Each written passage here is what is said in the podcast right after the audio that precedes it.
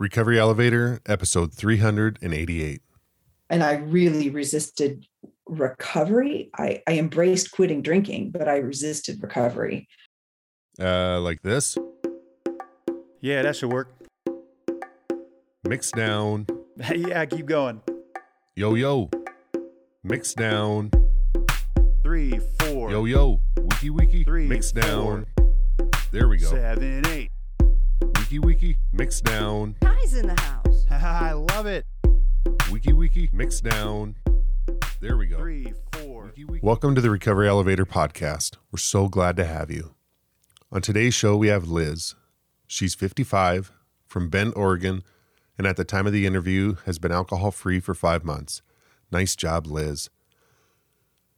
And if you're wondering if this is the Liz that we mentioned when we talk about show notes, you'd be correct.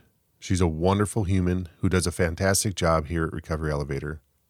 We're lucky to have her as a part of our team, and I'm excited for you to hear her story.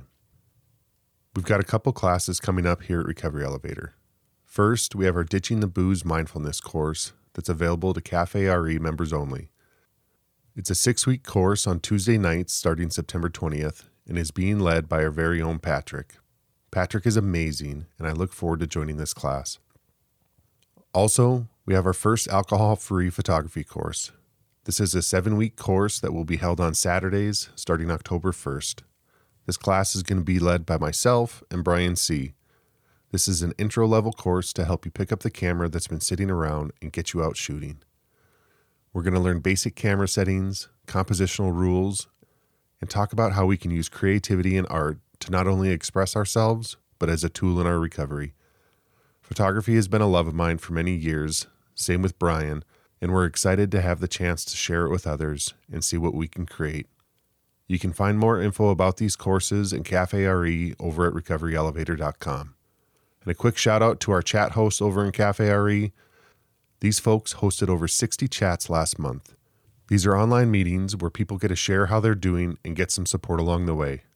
There's no way we could do it without our killer group of hosts. Thank you for your service. You guys are awesome. Before I get to the intro, let's hear from our sponsor, Exact Nature.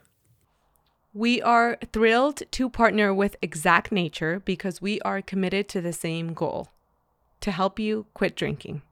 Exact Nature's safe, all natural CBD based products can aid your alcohol free journey.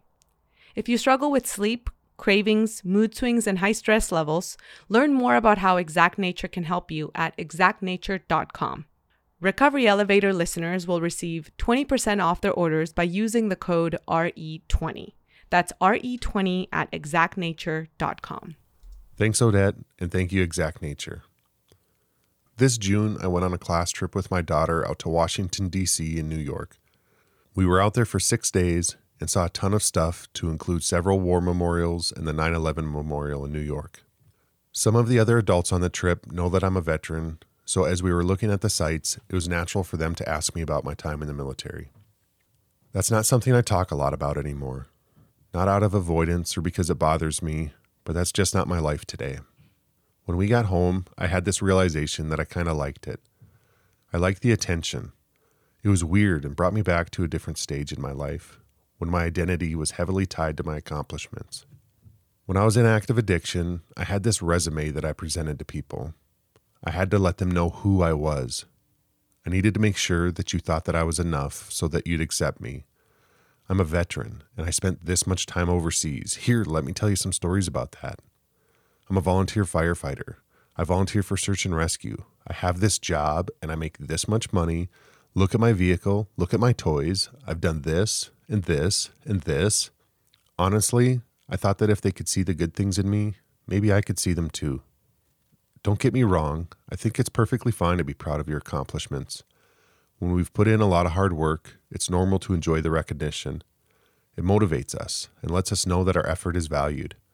It keeps us engaged with our coworkers, our teams, and our communities.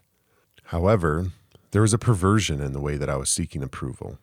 To me, who I was was equal to what I had done. There was a direct link to my self worth and what you thought of me. This created some conflict. While on the outside and in the public eye, Kris was this guy who had done some commendable things, led a life of service, and was now successful. On the inside and behind closed doors, it was a very different story. I was trying to check these boxes of accomplishment and manipulate people's perceptions, but I was miserable. I'd get a little dopamine hit with someone's recognition, but that didn't make up for the Mr. Hyde side of me. I still knew that I was leading a double life that bright, shiny version of myself that I presented was being eaten away by my secrets. This fear started to creep in that something was going to give. So far, I've got all these people snowed, but the time is getting close where my cover will be blown. They're going to find out who I really am, and then it's all over. That was a really dark time for me. I knew it was coming, and I went back and forth between scheming up ways to keep my addiction going and trying to find a way out.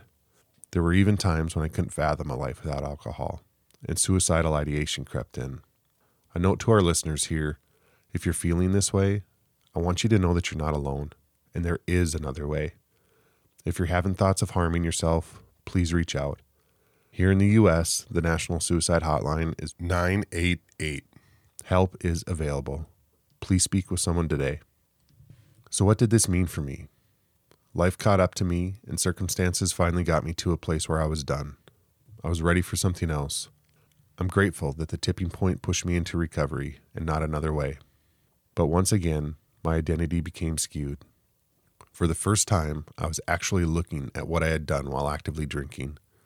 This was important. It's something that I had to do to start healing, but I was now identifying with all those bad things. I had stopped the harmful behavior, but I thought I was an awful person because of what I had done. Anything that happened to me now, I must deserve.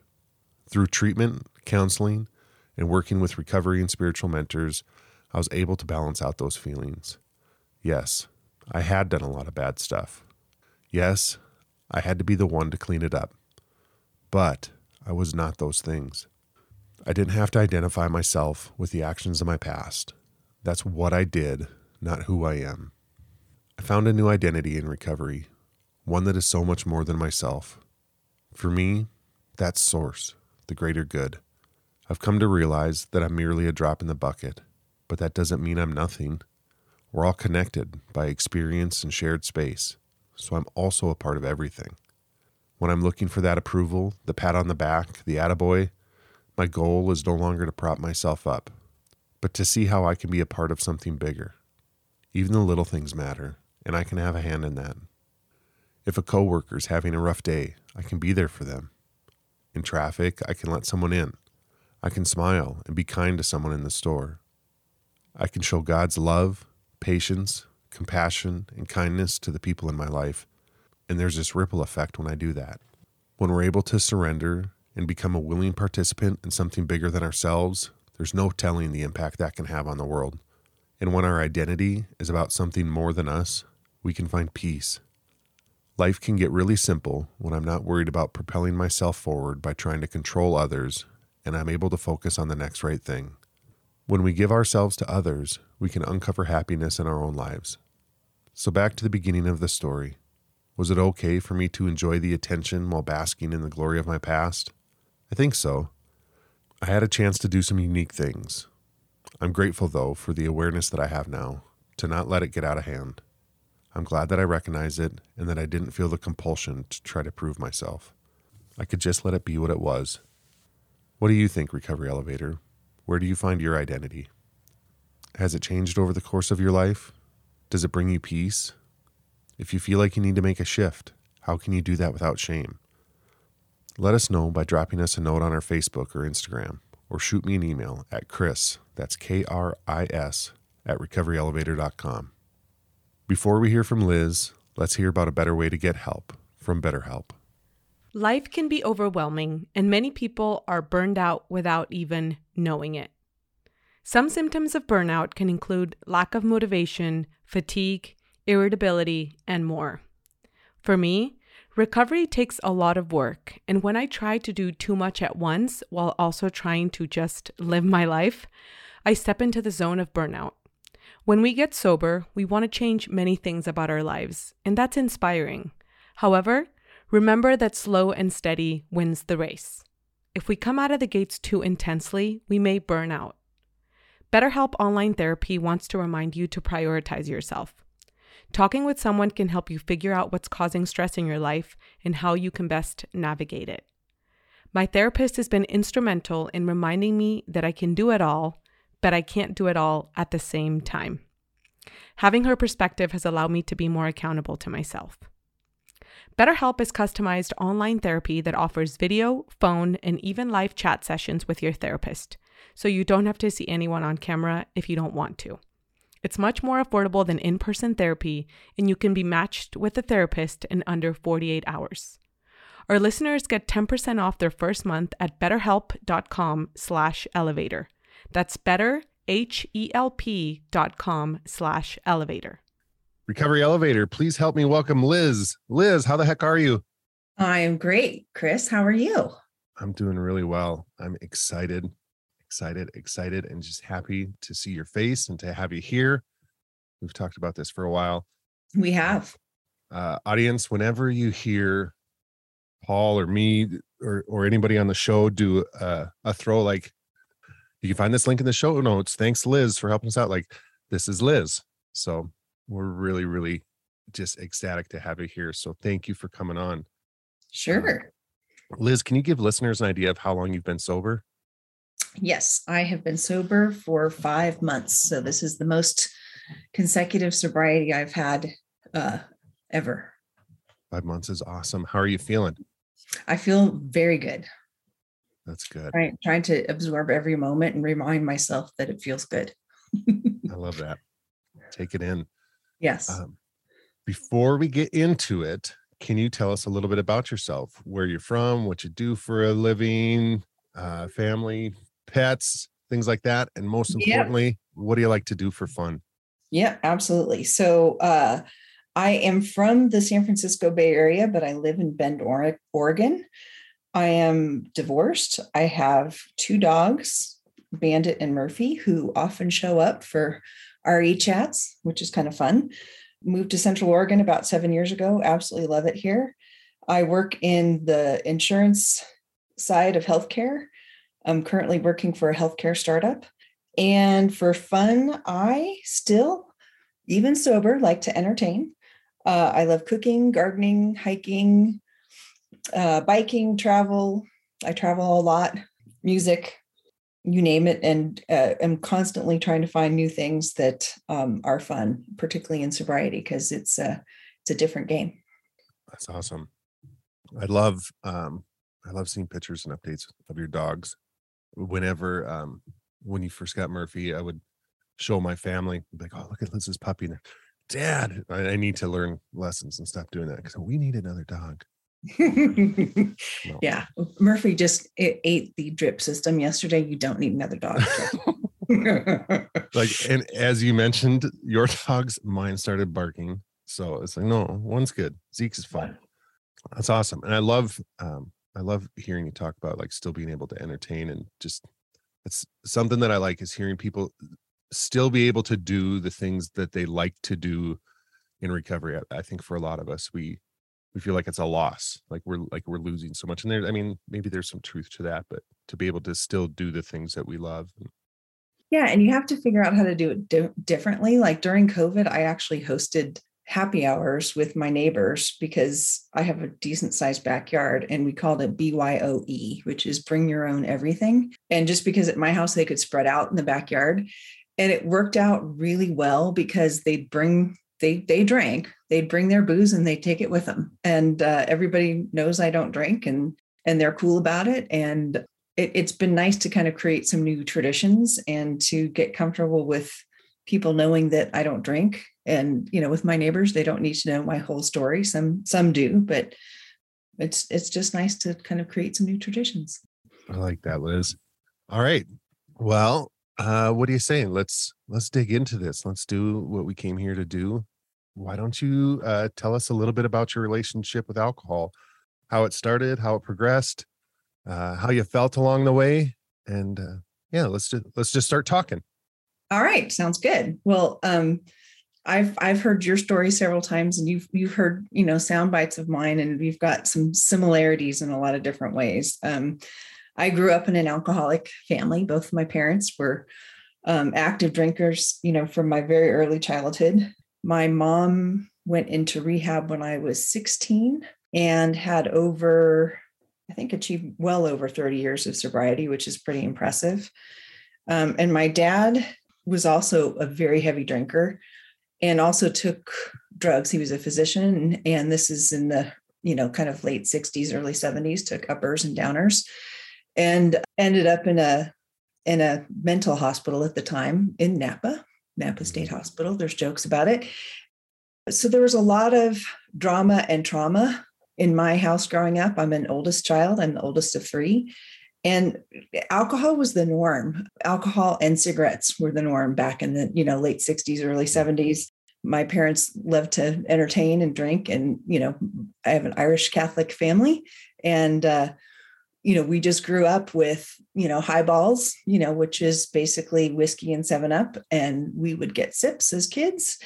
And it was very, very much part of our life. There's a picture of my brother and sister and I on a New Year's Eve with champagne glasses. And it was champagne, it wasn't apple juice oh, or cider. And it was just a big part of of what we did. So I I drank as a kid, um, but not to excess or with a problem, but it was just a big part of our life. Um, took lots of sips um, and developed a pretty healthy fear of alcohol because of my parents drinking, probably more my mom than my dad's, but I can't deny that he had a, a significant problem as well. My mom's was really bad. It was really bad. And and it created a lot of drama and trauma.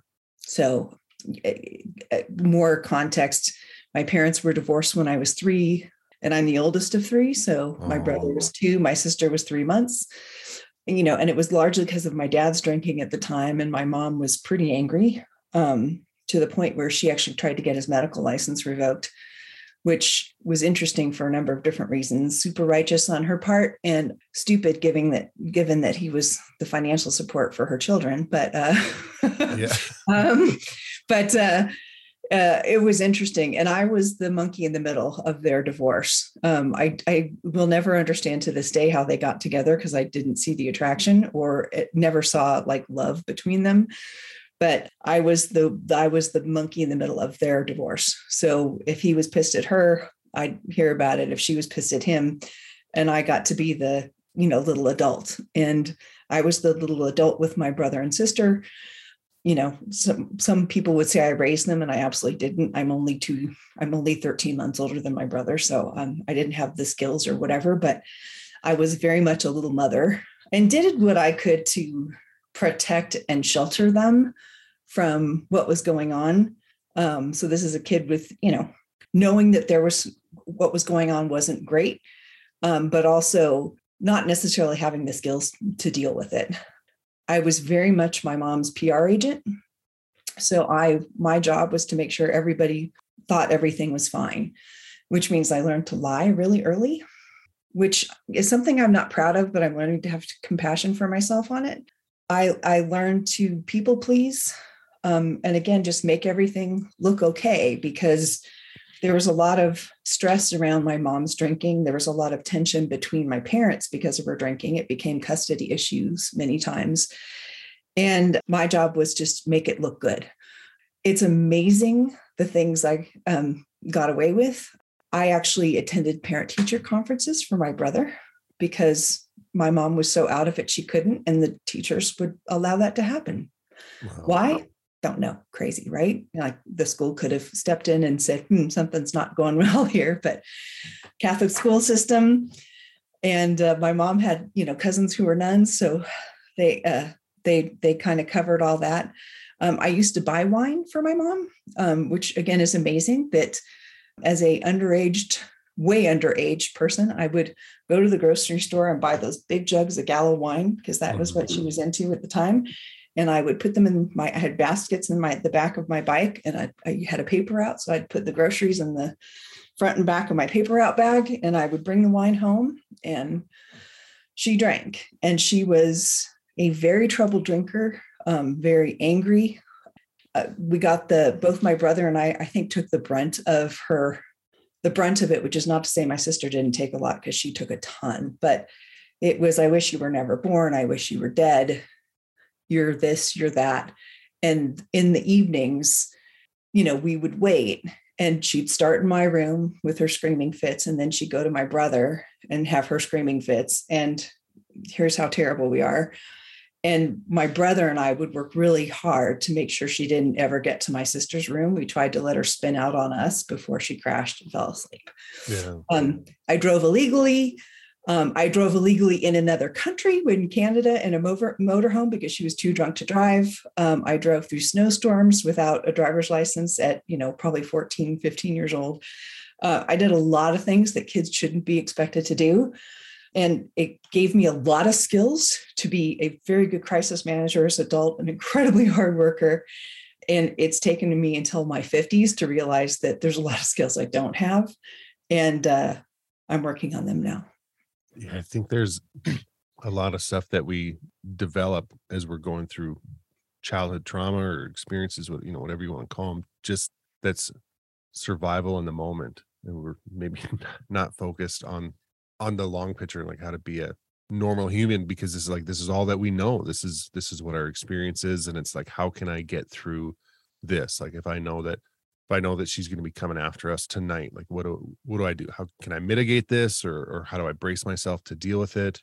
And then you know you had mentioned the you know like the lying and and learning how to lie, and I'm glad that you said that you're like working to reconcile that with yourself because I think it's I think it's uh, important that when we when we look at these things that we did or or had to do in our past that we give ourselves some grace because one we're you're a kid your uh, for your freaking kid and you're just trying to survive and that, that and that's it and it and it took what it took and and i i think if we can realize okay this is what i had to do to survive and sh- show ourselves some compassion if if that's carried with us if that's something that i'm still doing today like i can look at and say all right this doesn't serve me the way that it once did and i need to all right what can i do how can i start to move away from this or or into something more healthy yeah and and kris you know even the lying like from something as basic to i mean there's you know kids lie about all kinds of things but from i would say the most fundamental one and i still remember my dad asking this honey are you okay and i would say yes and i wasn't and because I knew what would happen, which was he would get on my mom and then there would be a fight, and you couldn't do that. But I also didn't know how to say, I'm not okay. I'm mm. scared. this isn't okay. Like, you know, she's drinking so much that she passes out or she cries and says she's a terrible mother and I have to make it better. I have to call work and make excuses for why she's not coming in. I I I learned to I just learned to lie and and now it's even learning to say hey I'm not okay and not pretend all the time. So yeah, that's I think I don't know if there is I don't know if there is a normal childhood, but like even people with like quote unquote normal childhoods like that like how to ask for help. I don't I don't know. Like I think society is uncomfortable with people when they're uncomfortable. And I know if if my kids, I try to I do my best to like give them space to not be okay. But it's like you know, if somebody's upset, it's there's that inclination to be like, oh no, it's fine, everything's fine, everything's fine. Like you're gonna be okay, and like try to minimize what they're going through to so that so that I can't be bothered with their emotions. And and I'm grateful to be aware of that, but it's yeah, yeah and i got a lot out of it too i mean at some point it became an identity thing for me which is i can handle anything you know i had broad shoulders you know there was nothing that could bring me down i could handle anything and and you know it still plays out today people will assign things to me whether it's you know at work or with friends that oh she can handle it she can do anything and it's because i, I kind of assumed that identity which means I also never ever learned boundaries, um, which is something I'm I'm just scratching the surface of today. Yeah, that's fun work too. and I I just yeah, I gotta believe I gotta believe you know, and you said there's not a huge gap between you and your brother, but there's you know being the oldest. There's you know whether it's society or yourself, there's kind of that imposed burden of responsibility to I think the oldest child, it's absolutely like you kind of got to take care of things. So let's, I want to keep going forward, but before we, all right, let me, I'm going to ask one question, then we'll go forward from there. You had mentioned that at 16 that your mom had sobered up or had gone to rehab. And then you said she had like 30 years. Um, mm-hmm. Yeah, just, probably more than that. Just can't remember how much time, but yeah. I'm just curious as to like during that time, was there any was that recovery or or sobering up or like what, whatever you want to call it was that what what impact did that have on you was that something you guys talked about was it just something that she did and it wasn't talked about we definitely talked about it i remember the night it was um, january 2nd and my uncle who's her um, youngest brother came down and took her in um, she went to a, a, a rehab unit you know near home um, and it was 30 days. And there, a couple things happened. Um, there was definitely a family program as part of it, so we did visit her occasionally, but she didn't want my grandparents to know, so it was a secret we had to keep.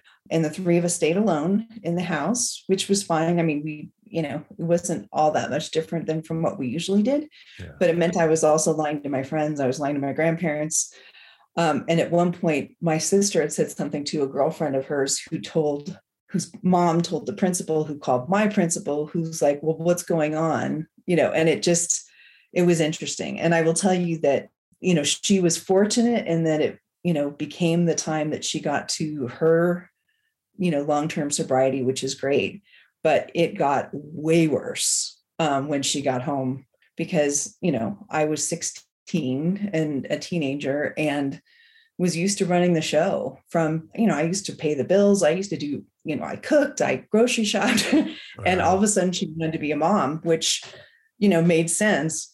But boy, did we butt heads. And, uh, you know, so I, I moved out at 17 because I just couldn't take it anymore and um, never moved back. But um, I'm happy for her that she found recovery. And I did not learn to have compassion for her probably until the last year plus because I was so angry with her for so long. And she knew I was in recovery. We talked about it. And, and she said to me, you know, she was with me through some of my relapses. And she just said, you know, it took me a long time. She tried several times herself, which I didn't remember that, but she did. And it took her a long time. And, and it, so I'm, I have compassion for her in a big way for the struggle that she went through I'm so dialed into what she went through as a child with my grandparents. And I'm also dialed into, you know, how manipulative my dad could be.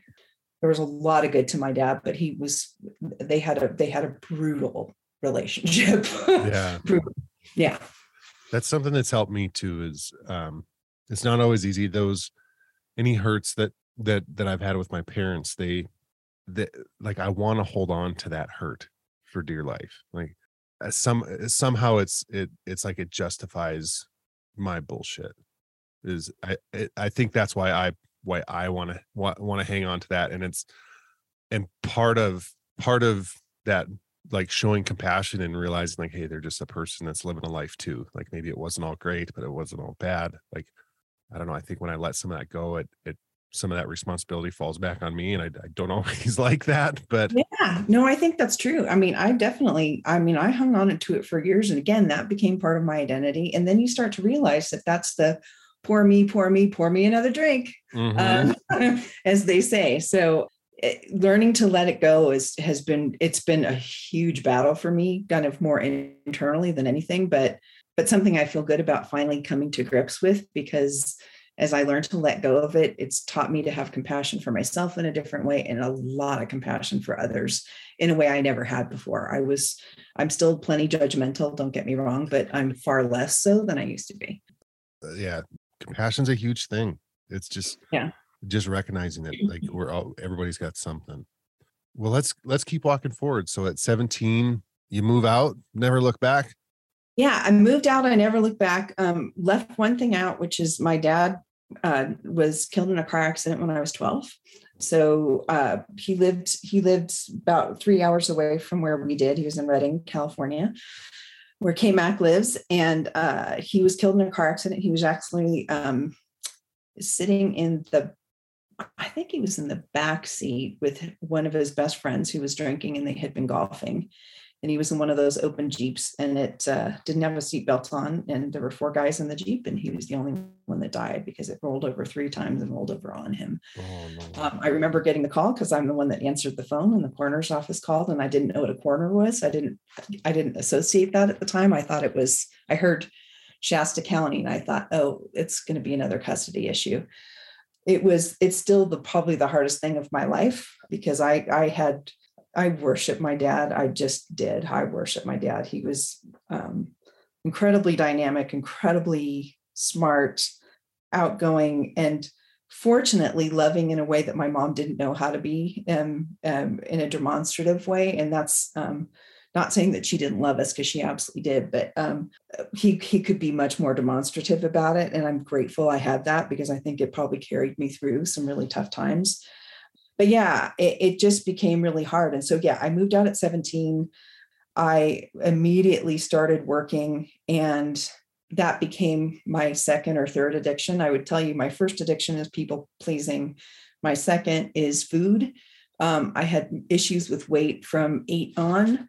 And my third became work. And I became a card carrying workaholic. I started working all nighters at 17, 18 which is crazy when you think about it. But because it was something I was good at, I I needed something to be good at because I, I I I wasn't bad academically, but I wasn't great, and mostly because I was so busy taking care of the house and you know the chaos of my home, I really wasn't focused on academics and. I was good at work and I got a lot of recognition from it and it felt good. And so I worked and had a very nice career and I I would tell you drinking did not become a big issue. I drank socially. Yes, I got drunk when I was, you know, you know, in high school once I got drunk, you know, with some friends in my 20s. Um, a, like a handful of times it wasn't like the the go-to. I I didn't drink every day, any of those things. I my drinking didn't become a problem until I hit my 30s. And I would tell you the big there were kind of two major triggers. One is I had gastric bypass surgery. So I had gastric bypass. I think I was 30, maybe 31 and I lost 180 pounds, which is you know a person, right? I'm I'm five yeah. seven, so that's um, that's you know still more than I should. Uh, 180 pounds is more than I should weigh for my for the BMI charts. And while it was great because it probably saved my life because you shouldn't carry that much extra weight, it was also incredibly hard because to lose that much weight that fast. Um, people didn't recognize me, and they made so many comments about m- my body, about who I was, and it and it was really hard because it became I had an identity that I was comfortable with, and then I lose this weight, and and people inadvertently, so inadvertently tell you stuff like, you know, well, thank God, because you've always had a pretty face and if mm-hmm. only, or, um, you know, all that bullshit. And it still floors me to this day that, again, you know, how could you get to being 180 pounds overweight? And again, my weight issue happened, you know, way before I got the surgery like no, uh, uh, people would talk about it like I wasn't there. I mean, I was on every diet. You know, my mom did bring me to. I was in Weight Watchers. I was on the Scarsdale diet. I was on the Diet Center. I did, did all those different things, but I never dealt with the emotional issues. So after having the gastric bypass surgery, uh, you know, I couldn't eat anymore because I just couldn't ingest that much. Yeah. Um, but Kris, I mean, I used to sneak ice cream like I would sneak alcohol. Like I would I would eat a half gallon of ice cream and make sure I hid the container. Yeah. um, and and which is so nuts when you think about it. But I, I did that. And and then, you know, I couldn't, I didn't have that escape anymore. And so then drinking became an issue. And even physiologic physiologically, when you have that surgery, it changes the way you metabolize alcohol.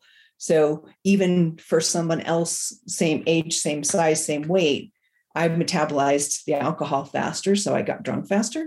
And then, you know, it was off to the races. You know, I started dating. I, I met somebody, I got married. He was very much a social drinker and and definitely had a drinking issue of his own. And it became my new identity, which was this fun girl, you know, who has the parties. And we had all the parties and and you know it worked and it and again i i got drunk plenty of times but it wasn't it wasn't where i got to and where i ultimately got to was a really bad place because i am a physically addicted alcoholic i can't stop um, i will drink you know to a crazy crazy crazy level and you know i got to the point where i was buying you know half gallon bottles of vodka and having multiple of them where can i get them and it it got really bad um, to the point where i would get you know suicidal um, it caused issues with relationships it caused relationships with work uh, with my health i had fatty liver and yet kind of nobody recognized it was because of my drinking they all thought it was my weight but yeah. um, but um, yeah it was it was it was it was really bad. Um, and I knew I had a problem. And it's taken me over 10 years to get to five months.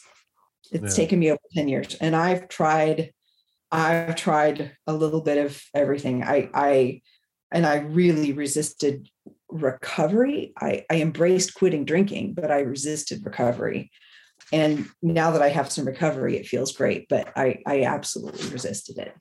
So what um where do you think that resistance came from was was it just uh social perceptions of what a person in recovery is or yes or maybe- uh, yes and and and uh, you know i got you know when my mom was in recovery like every you know birthday and christmas gift was uh, one of the hazelden books yeah um, so we had aa shoved down our throats and I did not like alcoholics. I didn't want to be an AA. I didn't want to be an alcoholic. I didn't want to be like my mom. I didn't want any of that stuff. And I knew I had a problem. I mean, that that wasn't the issue. I knew I had a problem, but I also just thought it could be fixed. I thought I thought it could be one and done.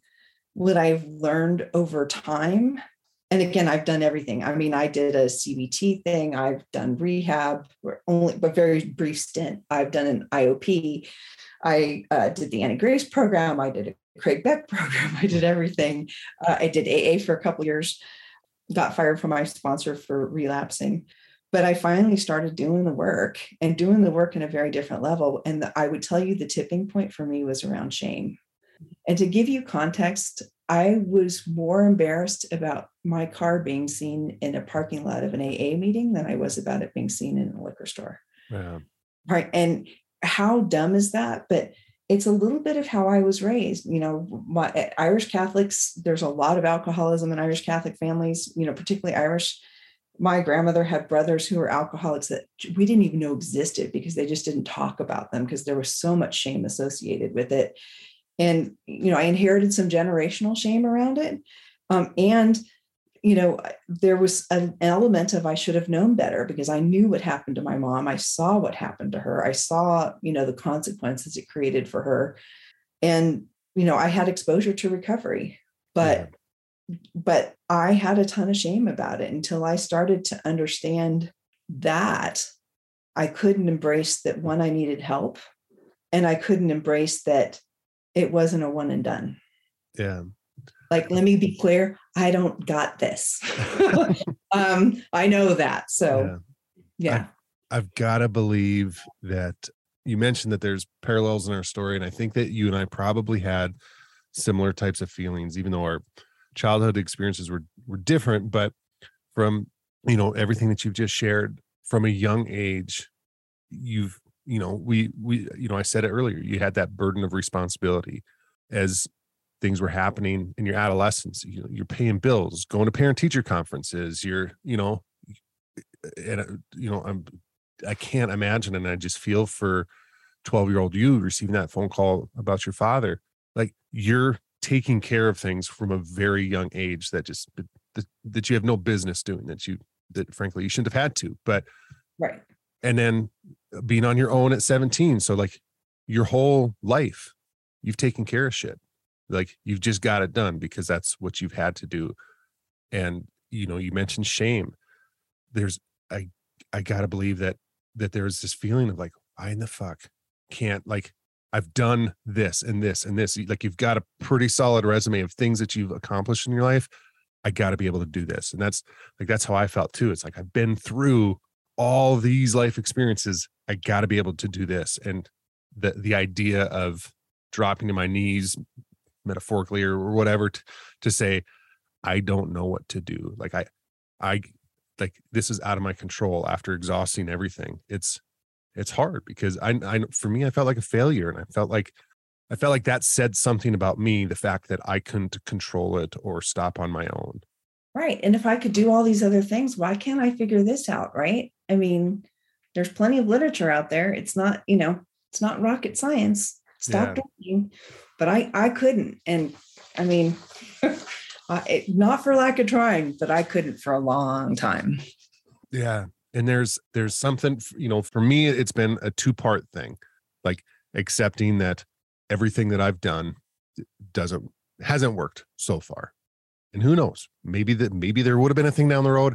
I don't think so, but Eh, but accepting that as the truth for me and then uh, surrender has been another part and you know it's for me that's surrendering to something bigger than me that eh, like i need help with this and that and that thing bigger than me it can look like a lot of things a, a big part of that is is my faith but like it can also be surrendering to a group or a community or or to peers or to fellows and finding help through them do you feel like that's has been a part of, of your story as well or no? Oh, it's been it's been huge um it's been huge and um you know again i did a for two years i i had a sponsor i worked the steps and i you know i had a decent you know i would i would I did, but I had a relapse pattern, and it was because I hadn't surrendered. Um, it wasn't because I wasn't working the steps, because I was, but it was because I hadn't surrendered.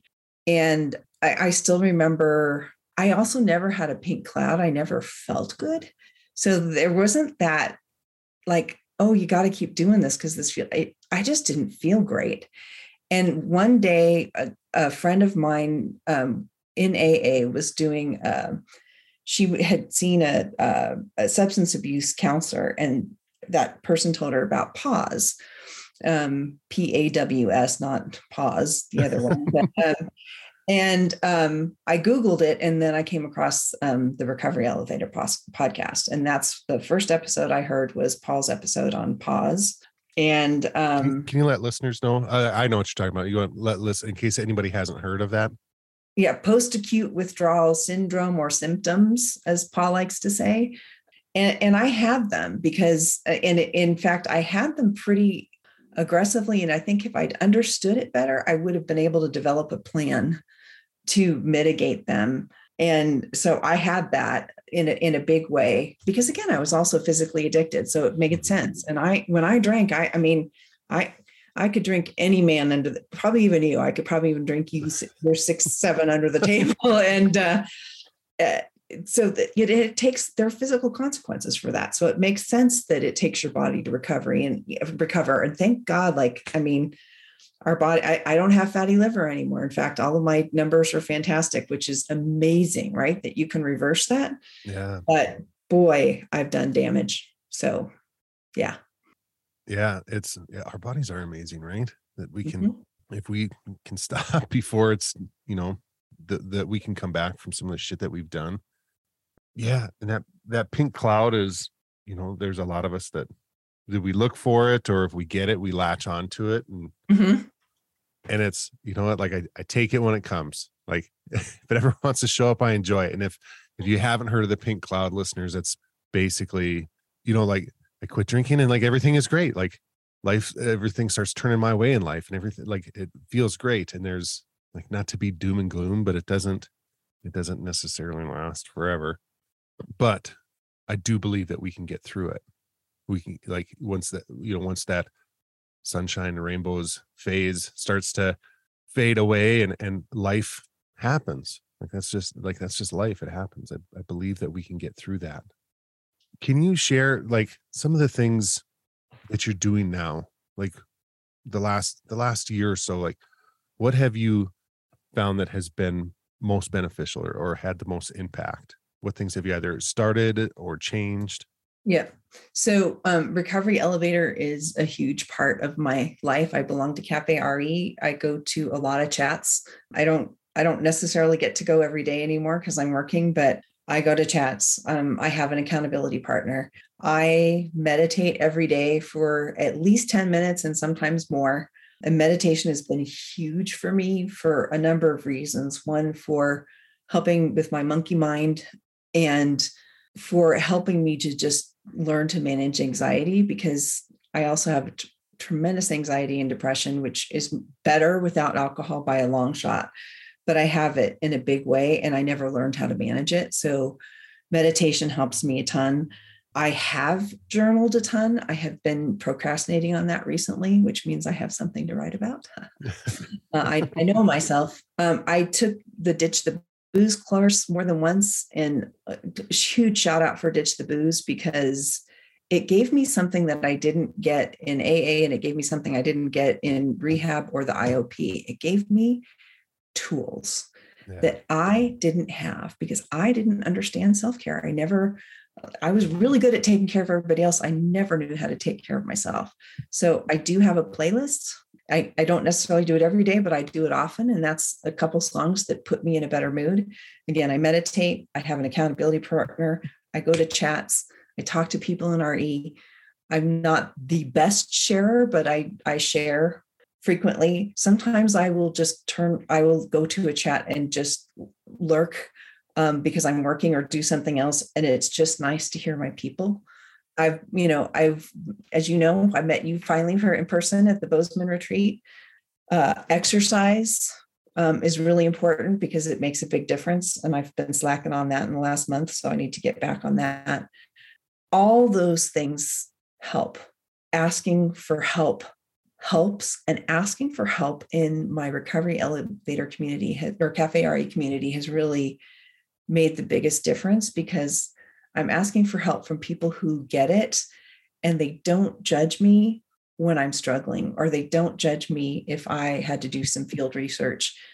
They're just, they just welcome me back in and and, and love me through it. Um, which I can't tell you what that means to me. I I I am a person I think I have been lonely and isolated my whole life because being a, a young adult at, you know, a very early age meant that I was never one of the one of the gang because I was taking I was I was a little adult with without the skills that come with being an adult. Um, and so I've I've been lonely my whole life, and I and I'm not right now. I, I'm I I have good people who I care about, and um, that means a lot to me. And I, I will give a shout out because the other big podcast that was a big one for me was um, Tom Top shared that people join Recovery Elevator and they don't engage mm-hmm. um, and i was that person so i i was i don't know how long i was a member but i've joined twice i never went to chats or i went to one and was like you know it didn't kick off the way i thought it should be i'm like oh this is stupid it's another thing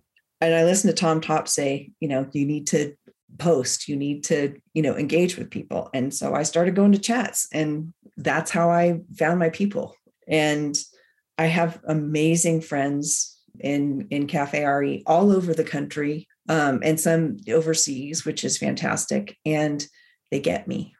And they get me even when I don't get myself. And it's great because you've got people that've got years and years of recovery. I mean, we've got somebody who's got what double more than double digits. And um, and then we have people who are struggling every day to put an hour or 12 hours or 24 hours together.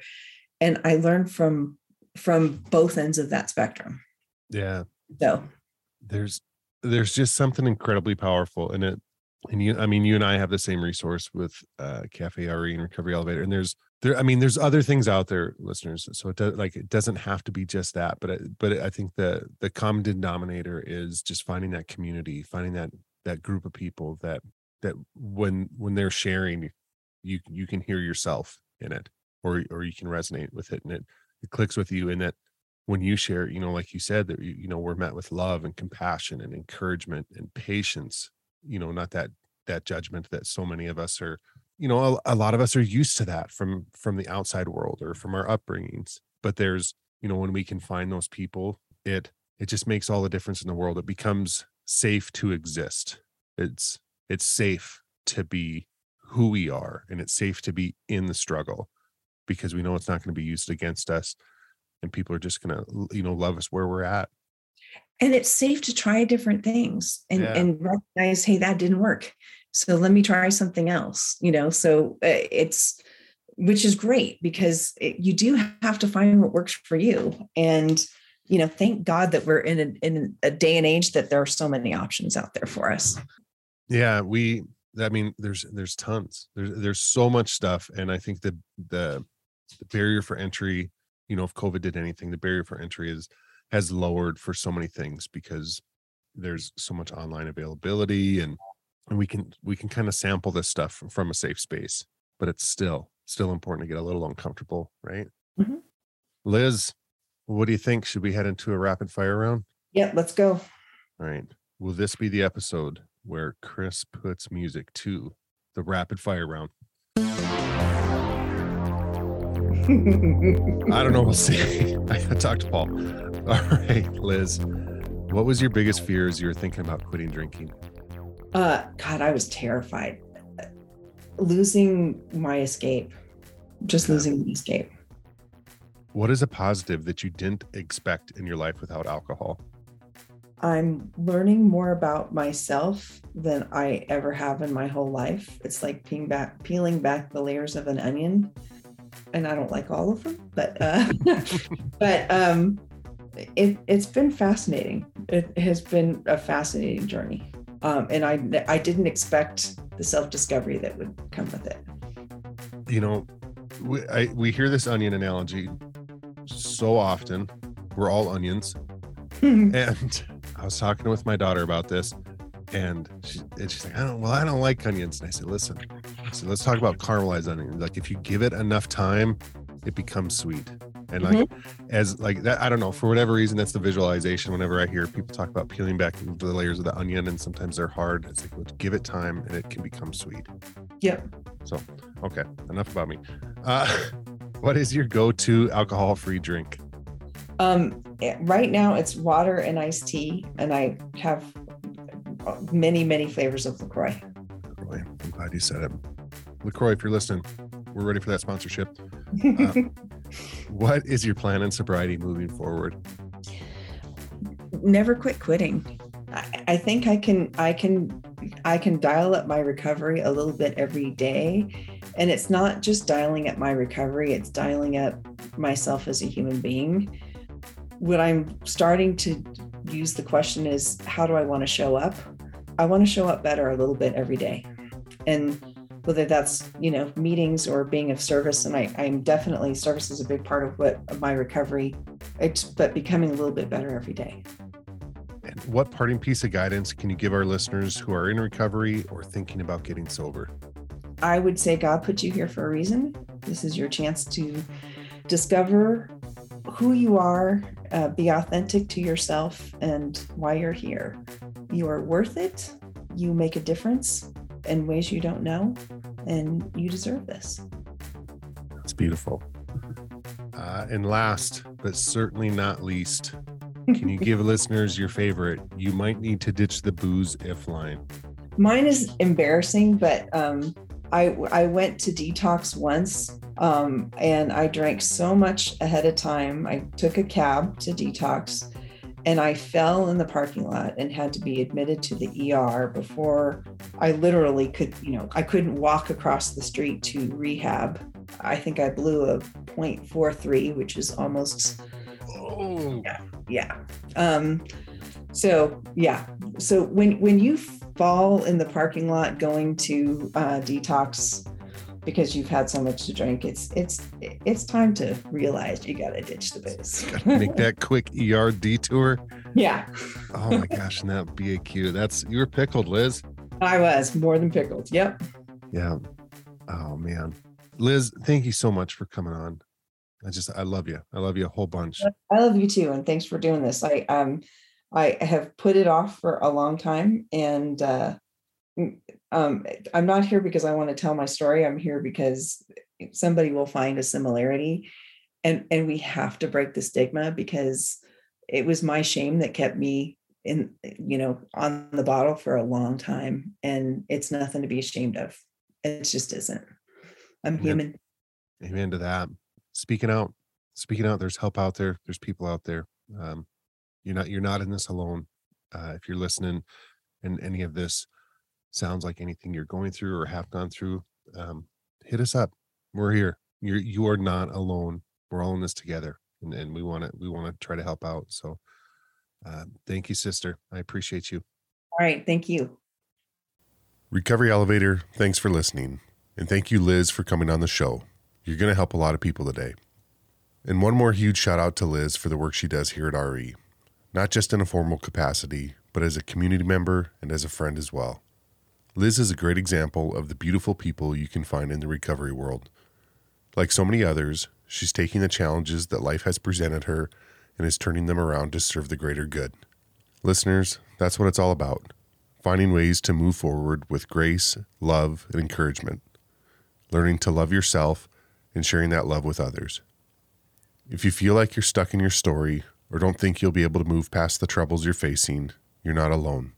We've all been there. If you're here right now, take this as a sign that it's your time to move. Figure out what the next step is and take it. Keep it simple and focus on the next right thing. Let someone you can trust know what you're doing. You can do this. We're here for you. There's a whole world of people in recovery ready to support you. Recovery Elevator, you're the only one that can do it, but you don't have to do it alone. I love you guys.